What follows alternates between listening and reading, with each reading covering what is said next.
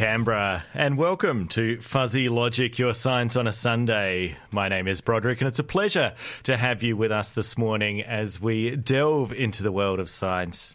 Thank you very much to Irish Voice for the show beforehand. Uh, but now we're making our way from Ireland into the uh, scientific country. And uh, today we are talking about pint of science. That's right. Uh, not necessarily the science of beer, but uh, but a chance to enjoy beer and science coming up this week, Monday to Wednesday here in Canberra and across Australia. There's a huge range of events uh, where research scientists are going to be talking about their work in the pub Hub. Happened first in Australia in 2014, and this year there's 53 venues across 19 cities, a total of 154 events across Australia, and 12 of those are right here in Canberra. So today in uh, Fuzzy Logic, we're lucky enough to have a few of those researchers with us appearing on the upcoming Pint of Science events. We're going to get a little preview of what they're talking about, get to know them a little bit better, and then uh, find out where they are talking this week so you can uh, find out some more about them and, and get along and uh, see what they have to say. Uh, so I've decided we've got four guests in today, and I've got my first two in the studio here with me, and I'm going to introduce them. And uh, I did a bit of background research and tried to relate you to what sort of a pint you would be if you were genuinely a pint of science. Uh, and my first guest is uh, Belinda Wilson, and uh, Belinda, I think you are a pint of Gose.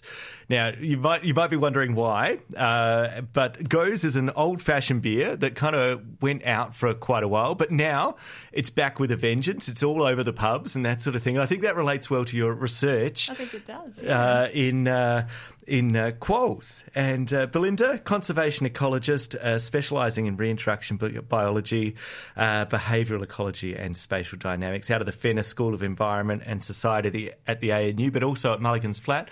Welcome along today. Thank you very much for having me. Pleasure. We're going to talk to you about your work in just a moment, but I should introduce our next guest as well over on the other microphone, uh, Dr. Jason Sharples. Now, Jason, uh, I looked into you and I thought, well, you're probably a pint of uh, smoky porter in that uh, you're a complex drink. There's a lot going on, and there's a faint smell of smoky fire in there. Do you reckon that uh, that sums up your work pretty well?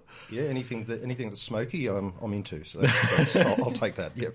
Very nice. Well, Jason, you are a, an associate professor of uh, applied and industrial mathematics at UNSW uh, here in Canberra, involved in a number of projects. Um, uh, especially around uh, dynamic fire propagation and extreme bushfire development. Uh, pleasure to have you with us. Welcome along this morning. No, pleasure to be here. Uh, now, I thought we'd uh, we might start and uh, look at what a day in the office is like for you folks, because I think we've got a huge range of scientists in today, and, and the day in the office is going to look different for all of you. So maybe we'll start with you, Belinda. What's a, what's a typical day for you? Well, uh, believe it or not, it sometimes starts at 2 a.m. in the morning. um, so that's that's an early morning wake up call. Oh, well and truly. While everybody else is uh, sound asleep, uh, we all kind of gather together out the front of Mulligan's flat and. Um, yeah, we get our cars together and then we head out to check traps. So, what we've done just in the past week or so is we've had quoll monitoring, uh, which is looking at how the population is fluctuating numbers wise throughout the sanctuary. And we go along in four different teams and we check all of our traps. And hopefully, in many of them, we end up with little eyes with spots on their backs looking at us. And yeah, in the last one, we got somewhere in the range of 30 to 40. So it's looking really nice for our population. Yeah, so you're out there looking for for quolls. Um, what what is a quoll? What does it actually look like? It's a very, very good question.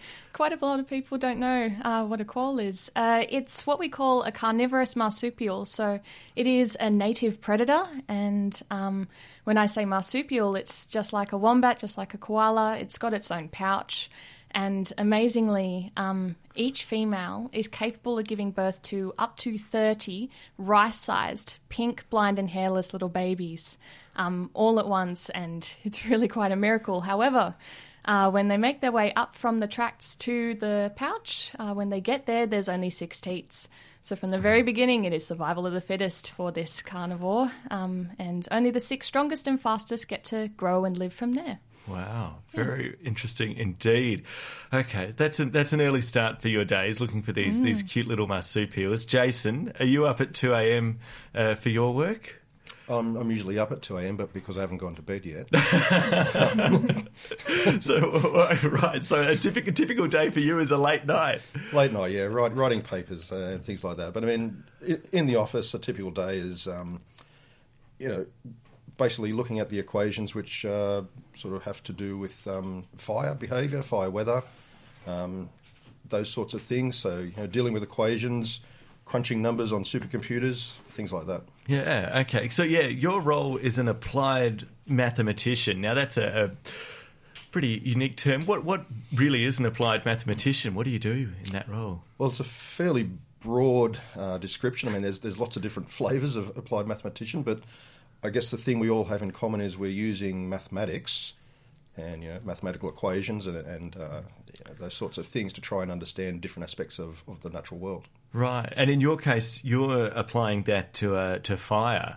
Now, fire to me seems like something that's pretty unpredictable. Um, even just sitting there watching a little campfire and that sort of thing, you know, the flames are popping out in every direction. How do you describe something that's so unpredictable with maths? Well, I guess I mean me personally, we don't really try to predict it down to that level of detail. that that is really hard stuff. So. What we try to do is really um, get an understanding of the processes which drive bushfires across landscapes. Yeah. So, you know, and in particular, I'm interested in, in really big ones. And so, when you start to look at it at that sort of scale, they do take on sort of characteristics that you can start to get a handle on through mathematics. Right, and so are you trying to help uh, inform uh, the emergency services throughout a summer period? Is that where your research is being applied? That's where it uh, ends up, and ultimately, yeah. But really, it's trying to understand, you know, the processes which which go on out in the, um, you know, the Brindabellas out the back of uh, Canberra here. Um, generally, trying to understand how things like wind, uh, the weather, um, fuels, topography, how all those sorts of things combine to influence how fire is going to spread. And of course, if you can understand that, then giving that sort of information to fire agencies gives them a uh, you know few tools to be able to do their jobs better. Yeah, fantastic. And are you ever out in the field to, to measure? Because there's a lot of variables that you're talking about there. Is that you out in the field measuring those, or are you Uh, reliant on sometimes, others? not not so much these days, but um, you know, a few years ago, I was definitely heading out on a regular basis, sticking up weather stations in places where people don't normally stick them, climbing up and down hills, measuring winds, measuring relative humidities, all that sort of thing. Yeah. Yeah. Do, do you ever end up close to fire in those sorts of situations? Um, not as a researcher, as a firefighter, I do. so you- you're not only an applied mathematician for a, a fire, you're an applied firefighter as well. Volunteer. yeah. Volunteer, fantastic, fantastic. Well, you know, some interesting work out in the field, and uh, where you head out in the field too, Belinda. And we are talking about these uh, carnivorous marsupials. Have you ever been bitten by uh, one of the quolls? Uh, sadly, I have. I've got a couple of scars to prove it. Um, it's just a rite of passage in this field, I'm afraid, but that's all right. And yeah, for the most part, it's really just my fingers being in the wrong spot. They're certainly not um, going out looking to bite you. Uh, it's just, yeah, luck of the draw, really. Yeah. So these are these really interesting uh, creatures because they were once extinct on mainland Australia, um, as uh, as we were talking about earlier. And so, where did we get this population from that we're trying to reintroduce back here? So uh, I guess we'll go into their story, which is that they were um, all across mainland Australia, um, just a normal part of our landscape, and unfortunately, due to a combination of foxes and cats and disease and human persecution, as it turns out, they became extinct about 60 years ago on the mainland and 80 years ago in the ACT. So been missing for longer. But thankfully, we still had an insurance population down in Tasmania, so there weren't as many foxes down there, so they were able to survive. But keeping in mind things like climate change and deforestation and what have you, their populations down there are still at risk. So, what we need is insurance populations on the mainland to try and bolster us. Yeah. Okay, and you're currently working on an insurance population right here in Canberra. That's right. Uh, how big is that population at the moment?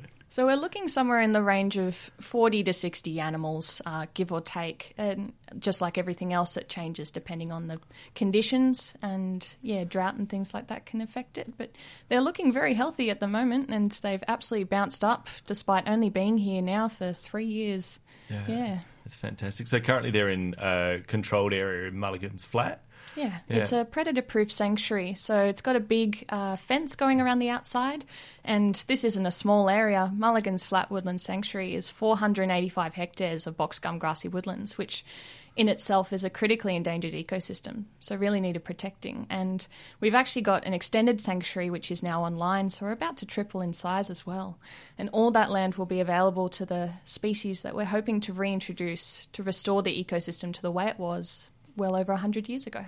Yeah, fantastic. So taking a step back in time almost, how do you think the, the quolls would go outside of that controlled area? Have you had any populations escape or anything like that? Yeah, absolutely. So back in 2016, when the first release happened, um, we didn't think that these tiny little animals uh, would be all that interested in climbing our fence, but out they went. And luckily, they were mostly wearing uh, radio collars, so we were able to chase them around the landscape. And to the point that I found one uh, under a porch, uh, someone's house in Forde. It was just sitting there, curled up, and we managed to get it and bring it back. But uh, I will admit that, yeah, for the most part, um, foxes tended to get to the quolls before we did, and that just really uh, reinforces how much of a threat foxes pose to on mainland reintroductions. Yeah, interesting. It's it's a huge effect that we've had um, through our own uh, environment. I guess the, the European settlement throughout this this area really has changed the behaviours there. Um, are there any other animals similar to quolls that uh, that we've lost over this period that you're aware of? Yeah, absolutely. So, um, one of the superstars of our sanctuary is the eastern bettong, which is kind of like a mini rat-looking kangaroo. They're really quite cute, um, and they were they became extinct on the mainland 100 years ago. So they've been uh, gone for a very long time. And they actually perform a really important uh, ecosystem role, and uh, they've been called ecosystem engineers just because of the way that they, they dig for their food, and therefore they change the landscape and they help to help things grow. And so, um, bringing in an animal like that, an engineer, and also a predator means that we're trying to strike the balance back up again because we've definitely lost balance over these years. Yeah, well, and, and that balance is an interesting thing. Um, because if we look at uh, the landscape in general and, and look at things like bushfires, um, you know, over, across history, bushfires were, um, you know, sometimes a natural part of our landscape or even part of um, uh, indigenous knowledge that was used to do fire farming and that sort of thing across Australia. Um, how much does your work look on what's happened in the past uh, versus what's happening now, Jason? We've we've touched on it. I mean, we we had a study a few years ago where we looked at um, frequency and occurrence of really big extreme bushfire events, so things like Black Saturday or the or the fires we had in Canberra. It's really hard to get a, a good idea of how often they happened in the deep past, Yeah. Um, but certainly the records we have you know, from from settlement, uh, from when the Europeans arrived, there is a, a you know a suggestion there that these things are becoming more frequent. Yeah. Okay. And I guess um, how, how does uh, your research around this help us uh, understand the, the causes of these bushfires, or ha, ha, what's the applications? So these these fires, I mean, all, all fires start small, right? Yeah. I mean, they all start from a single ignition. Um, the majority of them stay relatively small, and there's only the rare few which really grow into these big sort of historical events like like the ones I mentioned. Um, what we've found through the research is that there are, are certain things which seem to always be present when these when these big fires develop. Um, and what we've done is we've really tied this down to a certain um, fire behavioural process, which are triggered by a number of different um, particular mechanisms. But what it ultimately um, ends up with is large areas of active flame. Okay, we refer to this as deep flaming events. So there'll be certain conditions of the topography and the wind which will interact with each other and the fire to produce these sort of massive areas of flaming. Once you get that massive area of flaming, if your atmosphere is um, sort of got the right characteristics to it, then the fire plume will actually develop into its own sort of storm cell. So understanding how these storm cells develop is, is really what we spend most of our time trying to do. Right. And uh, what what sort of understanding have you reached at this stage? Uh, are, are you identifying those conditions and, and that sort of thing? Yeah, so where where we're at at the moment is really understanding that there's a balance between what the atmosphere is doing and what the fire is doing. So, for example, you know, an ordinary thunderstorm will just brew up when the atmosphere has a, a certain you know, certain properties. We call it uh, instability. So if the, if the atmosphere is in, unstable, then thunderstorms are more likely, even if you don't have a fire. When you put a fire in there, then you don't have to have as much atmospheric instability around for these things to develop a firestorm. But trying to understand how much fire you need for your instability conditions that you have, that's we're at. That's the sort of the coal face of our research at the moment. Okay. And does this sort of research feed into things like our fire danger ratings that we see out there? It's it, it, it, touches on that. I mean, the fire danger rating is really looking at just the weather at the surface, so how hot, dry, and windy it is, essentially. Um, the research we're doing is bringing in, I guess, the the vertical element of the atmosphere, so going beyond the surface, um, looking on what's you know going three or four kilometres up in the air, even, yeah. And trying to understand how those upper atmospheric um, features combine with the stuff that's going on the ground to give you these sort of perfect conditions for for a firestorm to brew up. Yeah, interesting stuff. Interesting stuff indeed. Um, and uh, is there ever an emergency call out to, to you as the uh, the researcher around there? You know, fires happen uh, unexpectedly; they change unexpectedly. Do you ever get the uh, the emergency call to come in and, and lend your expertise? Not not so much to come in, but there's certainly a flurry of emails that um, that, that, go on um, when, yeah. when a big fire's going. Yeah, and we're yeah. sort of providing advice in the background on, on what we think might you know, might happen. Yeah. So, what was the, the latest fire event that you provided advice on? Uh, probably the latest one. There was uh, some fires down um, the Yankees Gap Fire down on the south coast. Yeah. But the one before that, I think the main one was the uh, 2017 Sir Ivan fire up near Dunedoo. Right. And what sort of advice were you able to provide there? Well, I was really looking at it and saying, you know, the day before, this fire looks like it's going to have all the right ingredients to go pop the next day, and yeah. and it, it, did. So it developed into what we call a pyrocumulonimbus, which is a literally a fire thunderstorm. Yeah, wow, that's uh, it's an amazing name, but yeah, it sounds very frightening. Uh, yeah, it's not not something you want to be caught up in. No, no. So I imagine there, if you're aware of that, if you've got the the uh, advice from you, you can then uh, prepare your fire crews accordingly. Yeah, so it's it's sort of gets to the point where these fires escalate to that sort of level you you're not going to put them out with fire trucks or things like that. So really, it it, it gives the uh, you know, the fire agencies a, a, another set of options that they need to look at, and really that's sort of falling back rather than trying to aggressively attack the fire. Sort of moving back into more property protection, um, dealing with embers and that sort of thing. Yeah, right. The, very interesting.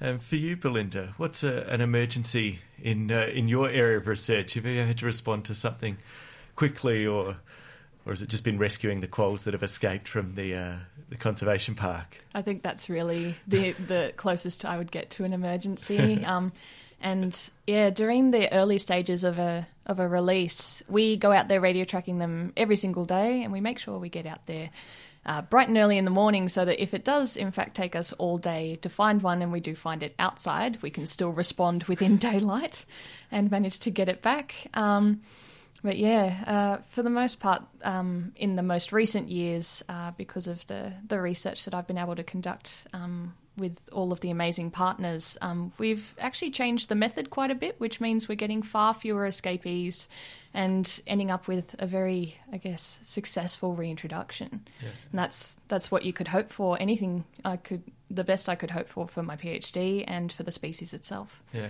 awesome. And what sort of um, role do the quolls play in our environment? You know, we were talking about the bettongs before as, um, mm. you know, digging up and, and creating that change in the environment. What sort of role do the quolls play? So, as a predator, they're really important in recycling nutrients throughout the system. So, uh, they tend to eat uh, 85% of their diet is insects and grubs and things. So, that's a really important role in itself, is keeping insect numbers controllable. Um, and then beyond there, uh, particularly during winter when the insect numbers go down, they can go after uh, small birds, small reptiles, small mammals, things like that. Anything basically smaller than it. And these quolls are not exactly large either. They max out at about two kilos, so they're smaller than cats and dogs for sure. Okay. But yeah, in that way, it's just about recycling nutrients. And something that a lot of people don't realize is that predators are needed so that the prey end up with the right, um, I guess, anti predator training. So they're not naive. And that can actually be really interesting to research because you don't want a landscape full of animals that are really naive to prey uh, to predators, because as soon as they leave the sanctuary and they head out into a landscape that perhaps has foxes and cats, they've got no defense, and they're just easy, um, an easy meal. So the uh, quolls in one way could be seen as kind of training all the other animals in there to just keep on their toes and yeah not get too comfortable it's called a, a, landscape of fear and that's very important in natural wild ecosystems as is mulligans yeah that's that's quite interesting to think about um, really because uh, that's that's the genuine wild there, and I think sometimes we want to you know make everyone happy and, and have them have them in a nice environment. But I suppose recreating a, a genuine environment is much more important for exactly. them. Yeah, yeah. Wonderful. Um, in terms of the the historic influence of the quolls, uh, um, have, are you able to look back on, on records at all to see where they were, or even some of the indigenous knowledge um, through throughout our local regions? It's hard to get a hold of information like that. I do know that they're um, in one of the mobs. Their name was Luana, um, and we're trying to make a switch now from going from um, names that were uh, made by European settlers to traditional um, Aboriginal names for a lot of the species. Another um, one is the Tuditch, and yeah, we're making that move. But in terms of their role, uh, there's an awful lot of pa- newspaper click- clippings you can find online that talk about this native cat which used to run around and the settlers did not know what they were and did not understand why they loved their chickens so much. and that's part of the reason why they're gone now is because they're really, really good at getting into chicken pens. Um, unfortunately, much like foxes are now. Yeah. And I know what I would prefer, honestly, is a, is the little native um, quoll to a to a fox in our landscape. But yeah, unfortunately, um, and yeah, in the case of the Bettong as well, bounties were put on their head, and um, very quickly we lost them. So I'd like to think we've learnt a little something from that experience. Yeah, for sure, indeed. Um, so one thing, uh, you're both uh, scientists here. You've both been working in your field for a little while, but uh, it's always interesting, I find, to work out how you actually got into this uh, space. So for you, Jason, what what brought you into the world of um, mathematics and applying it to uh, to our um, bushfires? Uh, I guess ultimately it was Newton's laws. Um, just way back in high school, realizing that you know you could actually write down a mathematical equation, F equals ma, and that could get you to the moon. Um, yeah. You know that that sort of just blew me away. So after that, it was pretty much sign me up to anything sort of mathematical and physical, and so I studied mathematical physics all through through university. Um, after my PhD, I sort of felt like I should be probably doing something a little bit more useful. So I did a whole lot of research into uh, uh, rainfall and evaporation and things like that. About the same time, I became a volunteer firefighter, and then a job came up where it was looking at sort of you know, mathematical modelling of fire, and I thought, well, yeah, that seems to seems to suit me pretty well. So yeah. um, jumped on, jumped into that, and been there ever since. Yeah, wonderful. And you talked about F equals ma there as the, the equation that got you in. What does a, a fire equation look like? I mean, I'm presuming it's, it's, not as simple as F equals ma. No, it's still F equals ma. I mean, that, that's that's that's the equation which describes the motion of the fluid, or one of the equations at least. Yeah. So it's um, and and fire is basically a really hot fluid. So yeah, amazing. it's still there. Yeah, there you go. It's a lot simpler than I thought. Taking into account a hundred different variables though around that, I'm yeah, sure. It's, it's not quite that simple. It's not, not quite F equals MA, but I mean that's that's there at the centre of it. Yeah, fantastic. And Belinda, what brought you into uh, the world of quolls? Um, Oh, I think it really started from the very beginning. My my parents were really outdoorsy types, and so that struck up my curiosity for the environment very quickly. Mm. And that naturally led to me choosing a degree in ecology. And during my honours, I had the great joy of being able to work on a data set looking at the migration behaviour of Antarctic leopard seals. And that struck my um, interest into predator ecology and therefore the next step was to look into a terrestrial predator. And so when I saw um, the opportunity come up for a PhD looking at reintroducing a species like the quoll um, back to the ACT, it just looked so perfect because not only am I just studying the system, but it's it's applied, and what we would be doing would be making a massive difference to the landscape. So I jumped on it, and here we are. Yeah, fantastic. And you talked about yeah the applied ecology, ecology. Very appropriate. Good fun. um, applied ecology there, and, and, and analysing the systems. Um, have you ever used any maths to look at these sorts of you know animal population systems, Jason, or anything like that? Um, not not so much animal population systems. I've got a PhD student at the moment who's looking at sort of vegetation systems using yeah. similar ideas. But I mean, there's a whole whole field of applied mathematics in population dynamics. So yeah. there's a lot out there that I know very little about. Fantastic. I guess um, fires probably influence a lot of your work in uh, in looking after those quolls throughout Mulligan's there. Yeah, fire is just a natural, normal, wild part of our landscape and something we need to uh, accept and respect. And to the point that, um, on top of the quoll reintroductions and all the other reintroductions, there's a number of other uh, research projects going on in Mulligan's Flat because it is an experimental reserve and gives us this perfect opportunity to do ecological restoration in experimental sense. So one of those projects is the impact of fire on biodiversity. And so we do have plots that we regularly burn and we measure how that impacts the different um, parts of the ecosystem. So there is a connection there. Yeah. There's a whole field called fire ecology. That's yeah. right. Very interesting stuff indeed. Well, look, thank you both for joining us in the studio today and having a chat. Uh, I'm sure our listeners are going to want to find out more about each of you. So if they do, uh, where can they see you? Uh, we're at the uh, Griffin Griffin Bar in um, on, on Wednesday night. Fantastic. Down in Griffith there, so that's a good spot to catch you. And, uh, yourself, Belinda? Yeah, I'll be at King O'Malley's pub at um, 6 pm on Tuesday evening, so 21st of May. Fantastic. So Tuesday for the quolls and Wednesday out at Griffin's for the fire research. Thanks, Belinda and Jason, for joining us today here on Fuzzy Logic. Thank you for having us. Yeah, welcome. Wonderful. We've got uh, some more researchers coming up after the break, and we're going to delve into a. A bit of physics. I think I'm looking at them outside, nodding at me. Yeah, uh, a bit uh, bit different applied science here. But for now, let's have a little bit of music.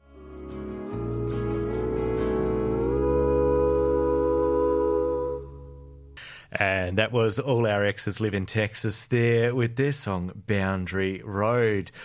Well, in that three minute song, I've uh, done a changeover of the guests in the studio, and uh, we've brought two new scientists in right now. And uh, I'm going to introduce them as beers again because it is Pint of Science we're talking about. Um, I'm going to give you all the details for the Canberra Pint of Science events at the end of today's show. Um, but as we said earlier, you can uh, find all of our guests there if you want to hear a bit more about their work. Uh, so let me introduce our next two guests. Uh, the first uh, on my left is uh, Fiona Panther. Now, Fiona, I think you're a pint of a fruity, cloudy IPA because you're full of galaxy hops uh, as you explore what we can't see in our universe. How, what do you feel about that? Uh, thank you. I, I think, but that, that, sound, that sounds pretty accurate, right. actually. Yeah. Good, good. Well, welcome along today. Thank you very much. now, Fiona, you're an associate lecturer at UNSW Canberra in the area of physics, uh, but also understanding, uh, you know, the formation of our elements, the physics of cosmic rays, space-based gamma ray telescopes, and all fun things like that in the universe. Yeah. Wonderful. I'm looking forward to diving into that. But uh, before we do, I should introduce our other guest here. Uh, final guest today is uh, Dr. Rose Ahlefeldt. Now, Rose. I think uh, you're probably a pint of crisp, clear, cold filtered lager uh, because you carry out uh, your research. You're looking at super low temperatures here, so it's super mm-hmm. low cold filtered. How does that sound? Just absolutely spot on. You've got it right, right in one. Wonderful, wonderful. Well, uh, Welcome along today. Now, Rose, you're a physicist from the ANU.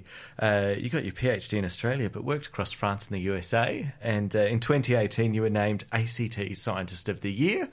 Congratulations. Uh, and uh, you're looking at the challenges of quantum computing, quantum memory around that. Uh, so, look, let's let's dive straight in with yours, Rose. And quantum computing, I think, is probably where we should start, um, just to, to give our listeners a bit of idea about what quantum computing actually is. So, the simple answer is a quantum computer is a computer that uses the quantum properties of matter. Now, that doesn't really explain anything.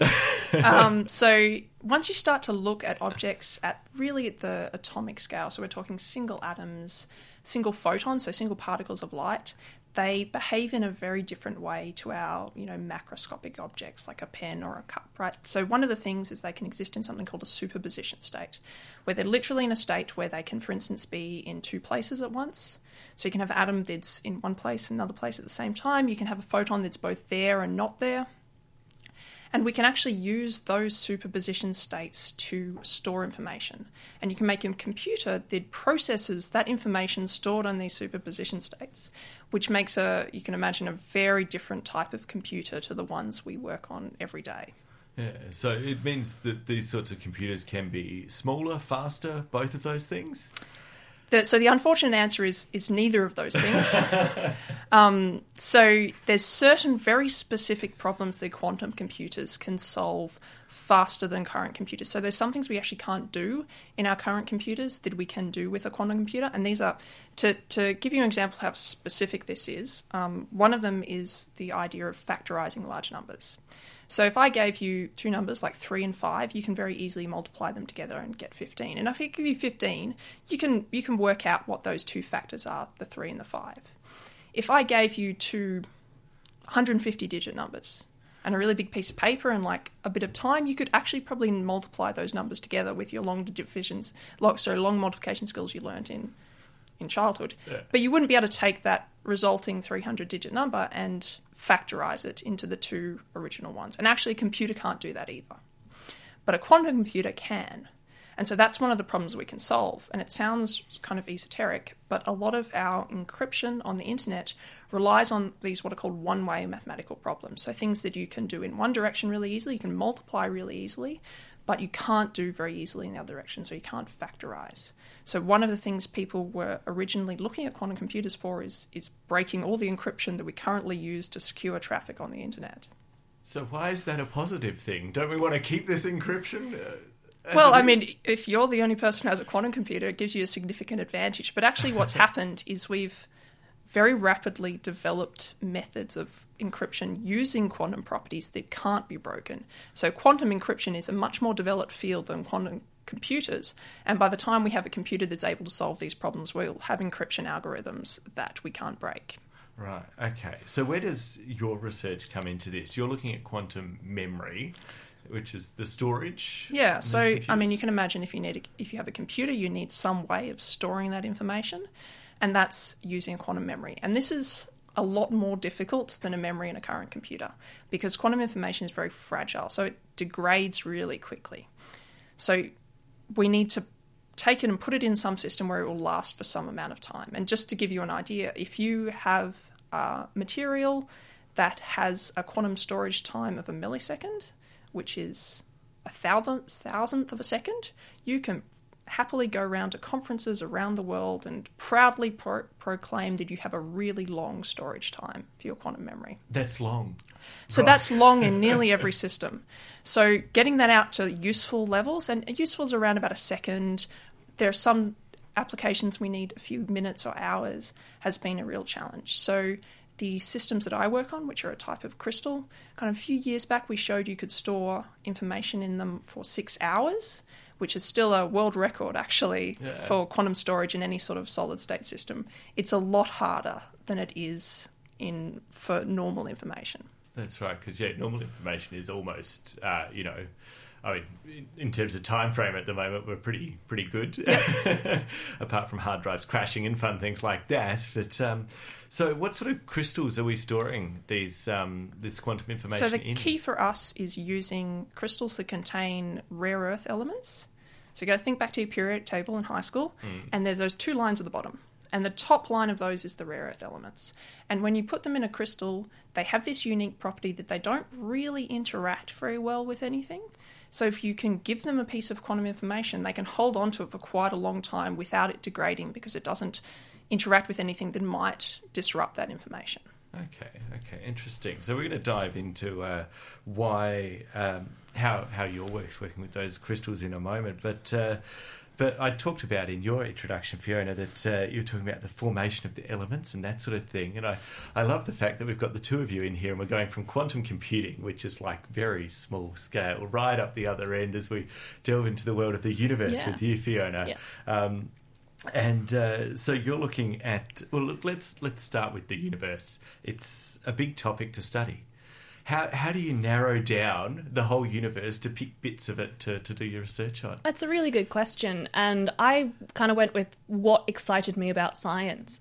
And for me, that was really nuclear physics and particle physics. So looking at how the chemical elements formed and how one atom can turn into another through radioactive decay, and what happens to the really energetic particles that can come out of that kind of interaction. And that's um, kind of one of the um, cruxes of particle physics. Um, so that was kind of how I narrowed it down. And we're looking at these processes which occur on really small scales, tiny, tiny scales, but in the context of the universe, which is massive. So you're going from things smaller than a single atom to something, you know, the size of a whole star or even the star in the context of its galaxy. Um, so that's sort of where my interest really is. Yeah. That sounds pretty amazing. Uh, now, uh, your a lot of your work is on antimatter. Um, so let's let's start there. Uh, let's define antimatter for a moment. What is it? Yeah, so antimatter, you can think of it as matter's evil twin. So everything around of, uh, around us right now is made of ordinary matter. So you, me, the chairs that we're sitting on, all made of ordinary matter, atoms, things we're quite familiar with. But every single particle has a twin, which is made of antimatter. It has the same mass, so for example, you could take the electron and its antimatter twin, the positron. They both have the same mass, but the electron has a negative charge and the positron has a positive charge. And the really defining thing about these particles is when they interact with one another and when they meet, they do something called annihilation. So there's this very famous equation of Einstein's, which is E equals mc squared, probably the most famous equation after F equals ma that everyone's familiar with. And what happens in this annihilation between matter and antimatter is the mass of those two particles gets converted into energy. So the m in E equals mc squared goes to the E. So it's a way of converting, it's the only way of converting all mass into pure energy.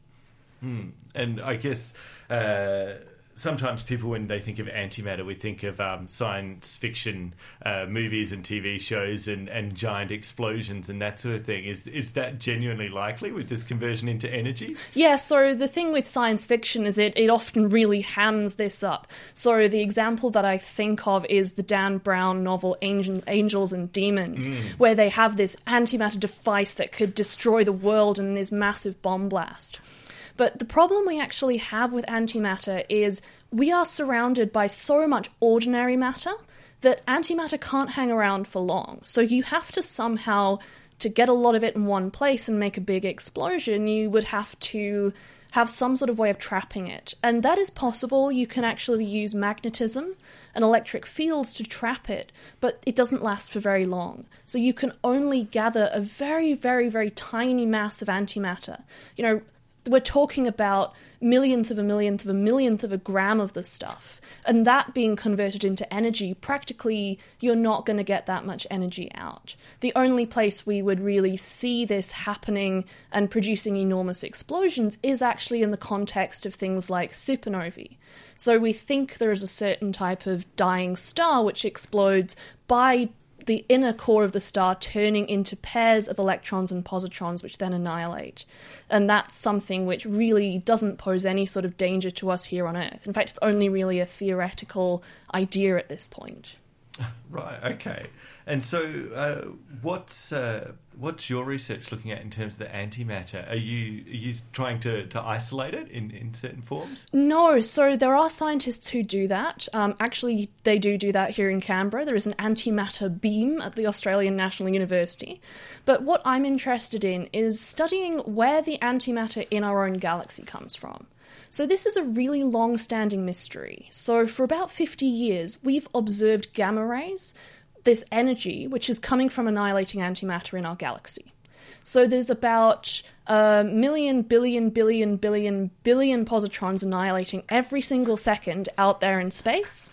The problem. So, sorry, that's that's a ridiculously large number. How it many, is. How many zeros on that number? That is, um, I think I got the right number of billions there. I think it's so it's actually one followed by forty three zeros.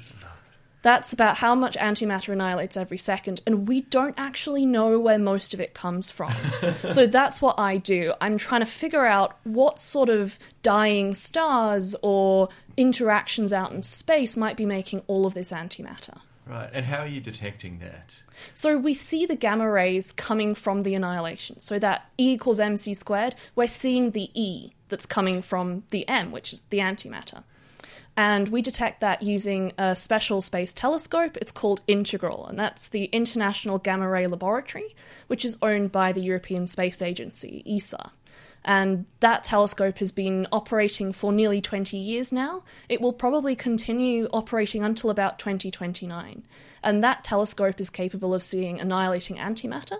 It's capable of seeing the decay of radioactive elements which are actually being formed in stars. And it's capable of seeing all of this different um, radioactive material that's being moved around our galaxy. Now you're saying the word telescope and seeing there, but I feel like we're not looking down a giant tube with lenses in it for this telescope. Now, that would be the dream when it comes to gamma rays, but obviously you can't just focus gamma rays the way we can regular light. Yeah. So you can't bounce a gamma ray off a mirror and focus it to a point. So what we have to do is we actually have this thing called a coded mask. It's a special patterned lead screen which has blocked out elements made of lead and then clear elements made of a much more permeable material. And what happens is that when a gamma ray comes from a particular location, it will pass through this screen, and depending on where the gamma ray is coming from, it creates a different shadow on the detector. So it's a little bit like actually getting an X ray. But we already know the shape of the thing that is blocking the path of the gamma ray. So what we can do is we do some really complicated maths and computer work, and then we can kind of guess where that gamma ray probably came from and what energy it had. Yeah, sounds like some really interesting equipment there that you're uh, you're working on, Fiona. What sort of uh, equipment are you using in your work, Rose, uh, to to study the, the quantum crystals? So one of the key things for us is that our crystals need to be pretty cold. Uh, we work around about minus 270 degrees Celsius, so around about 3 or 4 Kelvin. This Yeah. is So- considered warm for quantum technologies. That's warm because I mean that temperature is is you know the absolute the, the coldest temperature we can get is minus two seventy three point one five um, in in Celsius. So that's that's pretty darn cold. It's pretty cold. So a lot of quantum technologies operate at um, 10 millikelvin. So this is 0.01 away from absolute zero. So they're a lot colder. But even so, ours our systems are still, um, you know, there's a, still a, a good amount of kit to get there. Yeah. The way you can get down to about minus 270 Kelvin is with liquid helium. So you take helium gas. If you can get that cold enough, you it will liquefy at 4 Kelvin, and then you can basically make a big thermos flask that you fill with liquid helium and you dunk your sample in, and you sit it there at 4 Kelvin, shining lasers through it to understand how it's interacting with light and to um, store the information on the light into the crystal. Wow. Wow. That, um, what what does liquid helium look like?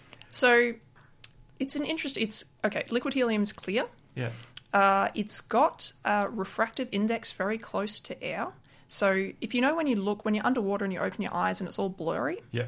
that's because the refractive index of water is different to that of air, and your eyes are not designed to work in the water. But liquid helium is very similar to air. So we have these thermoses we have have windows in them so we can shine laser beams through them and you can't tell if the, it's filled with liquid helium or not unless you unless it, the exact the top of it is level with your windows because it looks exactly like it's just completely empty It's just the same. Right. Have you ever done that mistake in an experiment? Been testing it's like it's not working. Oh, we forgot the liquid helium. So sometimes we often fill these up and then the liquid helium drops as it boils off. And sometimes your experiment stops working and you eventually realize it's because you've run out of helium and hadn't quite realized. We measure the temperature, but um, it can be, it's, it's non-intuitive what's going on at those temperatures. So you do really have to rely on a lot of your senses and a lot of your understanding of the dynamics of helium as opposed to water or air to really work out what's happening. Yeah, amazing. And so you're cooling uh, these quantum crystals down to those super low temperatures. Um, and uh, what what what differences are we seeing there in their behaviours that are So the- So, what temperature is, is the motion of atoms. So, if atoms are moving really fast, that's a high temperature. If they're moving really slowly, that's a lower temperature. And absolute zero is where there's, there's no motion at all. So, the reason we're cooling our crystals down is we don't really want the atoms to move. We need the atoms to be in this really isolated environment where they're not changing and nothing around them is changing. So, this is temperature, this is uh, electric and magnetic fields. This is any change in any of the atoms around them. So that's why we really have to get to these low temperatures. Right. Quite amazing stuff. And so, I mean, if we're looking at uh, those uh, super low temperatures there for these applications, is uh, is it ever going to be practical in a real sense to to have this for for I'm, I'm trying to apply it to the real world here, and I, I feel like if we're always under liquid helium, this this might be a bit difficult. So at the moment, basically every quantum technology we're studying needs to be very cold. Yeah. Okay. Um, there's maybe one or two things that people are looking at that might operate at room temperature, but for the most part, we're really considering systems that need to be quite cold. So they're unlikely to be something you'll be carrying around in your pocket. yeah. And they're unlikely to be useful for most of the things that you use your computer for or your phone. But you can imagine, you know, we have the computing that we have at the moment. We have all these servers on the cloud that you access through the internet. There's no reason that, that you couldn't do that with a quantum system. You couldn't have, you know, a quantum computer sitting in one of these expensive refrigerators in a room somewhere on the other side of the world that you can access. Yeah. Okay. Quite interesting indeed. And I um, uh, yeah, and I guess uh, too once we get the understanding, the better understanding of what's going on at that uh, that level, then we can try and start to look at it in other ways too potentially. Is is there any likelihood that uh, that it could once we understand what's going on at the the very slow um, temperature level that we could start applying it to, to warmer systems? So it really is a matter of finding a system that will be okay Yeah. at warmer temperatures. So we know for the systems that we're studying, there's simply we simply cannot control the properties at higher temperatures. One of the ones people do look at, we look at a bit here at ANU, is using is making diamond quantum quantum computers. So this is using diamonds uh, which have a particular type of what's called a defect in them that you can use to do computing at room temperature. Now, getting the performance out of those systems that you can get out of the cold systems is still um, very much an open question, but it's one of the ones that has some potential to operate at room temperature that you might be able to carry around. Okay, amazing, amazing. So I guess that's kind of the, some of the ways that we could uh, start applying this work uh, to our everyday lives, whether it's a cloud that's accessing super cool um, quantum computing or, or this diamond area. In terms of your work, Rose, I mean we've been talking about uh, up in uh, sorry no. I'm looking at the wrong person in terms of your work, Fiona. Um, uh, what uh, what sort of applications can we see down here on Earth, or are we just striving for further knowledge at this stage? It is a re- it is a really good question because I think people, you know, it, it can seem like astronomy might be this big waste of money, and gamma ray astronomy especially because it's something that we don't often talk about here in Australia. Um, but what I'm trying to do actually is to re- make people realize that gamma ray astronomy is very important to us here on Earth. So I think about antimatter. And we do actually use antimatter here on Earth for a very important application, which will affect many people, I think around one in six during their lifetimes, and that's cancer diagnosis. So, if you get certain types of cancer, in order to figure out where that cancer is, how large a tumor is, and whether it can be removed, one of the things that happens is you get injected with a special substance which emits positrons, this antimatter, and it's called a PET scan or positron emission tomography. And what you can you do is you go into this special gamma ray detector, which looks at your whole body and it images using positron annihilation where those cancers might be. And one of the problems we have is making a really sharp really accurate picture from those gamma rays. It's a problem for astronomy that we have to deal with on a daily basis in our work, but it's also a problem in medical physics. So I'm working at the moment to actually develop um, some new computer algorithms which are able to reconstruct a much sharper image of gamma rays in the context of astronomy, which can then be taken and actually be applied to those medical technologies in the future, so that we can see much more clearly than we can now where a cancer might be and it can even improve treatment. So, radioisotope treatment, um, radiotherapy for cancer, we need to be able to see really clearly where cancer is, especially somewhere delicate like the brain, so that we don't produ- we don't cause any excess damage using radiotherapy. So that's a really important application of gamma ray astronomy, which has already helped medical imaging, and it's going to help even more in the future. Fantastic. Well, it's been uh, great to talk to you both about your what I feel like is, is very cutting edge research on uh, on the edge of our, our human knowledge. But uh, as I asked my guests earlier, how how did you folks end up in uh, in this area of research? What led you um, to this, Rose? So I guess as a kid, I always quite liked science. I was never really that directed. So you know, I went to university. I'm like, well, I like science. I'll study science. But physics really gelled with me. So physics is really about learning basic concepts and then applying them to solve problems in the world around us. And that I enjoyed the problem solving aspect, and I enjoyed the not having to remember very many things at the same time aspect because I'm not especially good at that.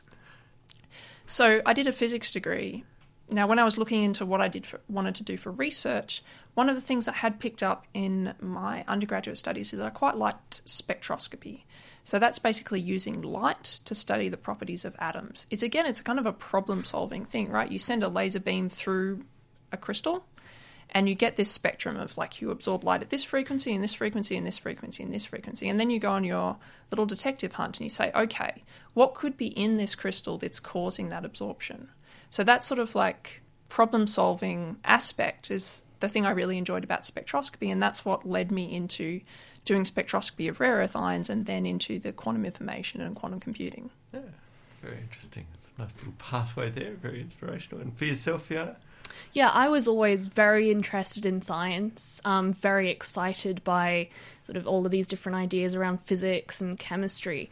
Um, but I was I was never super into you know looking through a telescope at things, and you know you stereotypically think, oh, astronomers, you know, you really enchanted with looking at the sky and looking at pretty pictures from a young age. Um, but I really got into physics actually through maths. So I had a fabulous maths teacher in my final year of high school who just encouraged me to explore ideas around um, using calculus to solve problems. Um, in maths, and I went to university and I chose to study maths and physics. And I actually got to the final year of my undergrad, and I really wanted to do research in math. Um, and unfortunately, um, I was just one of those people who my grades were well, they weren't bad, but I wasn't right at the top where I needed to be if I wanted to do math research. But what was really cool is I had found this project um, which was using computers, and I'd never really written any computer programs before I started this project. But I quickly got into it and realized there's this really um, beautiful way of solving problems using computers. You you write this program and then you execute it, and it just gives you this really interesting solution to a problem. And and that was what really sort of drove me forward was realizing that you can take physics and then use the computer to solve the problem. And um, I was really focused on trying to find an existing problem to find a solution to. And when I heard about this mystery associated with antimatter in our galaxy, I thought, well, there is a mystery that there has to be an answer to. Because if you see something happening, there has to be an ex- explanation for that. It's not just happening for no reason. So that really motivated me to go on and do a PhD and try and find some of the answers. And I still, that's what I do now. I look for things which are happening out there in the universe, and you have to say there has to be a solution to that. And that's what I really enjoy about science. Mm. That's fantastic. We both sound like a couple of very motivated problem solvers. Very interesting stuff indeed. Uh, if our listeners want to find out more uh, from both of you, you're both speaking uh, this week at uh, the Pint of Science events. Where can we find you? So I am going to be at Bolt Bar in Aranda tomorrow night. Fantastic. Hear all about quantum information. Yeah. And, And I will be at uh, Ace High, um, and that's in Greenway, I think, and that'll be on Wednesday night. That's right, down Tuggeranong Way, so north and south indeed. Uh, and listeners, there are, as I said earlier, there are a huge range of events happening. In fact, 12 of them across Canberra over the next three days 20, 21, and 22 May uh, at uh, Bolt Bar and Aranda, at Ace High Eatery down in uh, Greenway, Tuggeranong there. Also at King O'Malley's in the city and Griffins out at Griffith. Uh, if you want more details, you can check them out at pintofscience.com.au and you can book your tickets there for just $6 each. Uh, so go along and check it out. There's two speakers every night and a huge range of fantastic science. Uh, so thanks very much, Rose and Fiona, for joining us in the studio today. Thank you. No problem. It's uh, it's been an absolute pleasure having all our pint of science guests, and uh, it's almost time for me to wrap up here for Fuzzy Logic for another week. If you did enjoy today's episode, you can download the podcast online. We're at Fuzzy Logic on 2xx.podbean.com, or you can find us on iTunes as well. Just search for Fuzzy Logic and click on the one with the autumn leaf logo. We're also on uh, Facebook and Twitter at Fuzzy Logic Sci. That's Fuzzy Logic SCI. So you can find us there, or you can email us askfuzzy at zoho.com. My name's been Broderick Matthews. Thanks very much for joining us here on Fuzzy Logic, your science on a Sunday.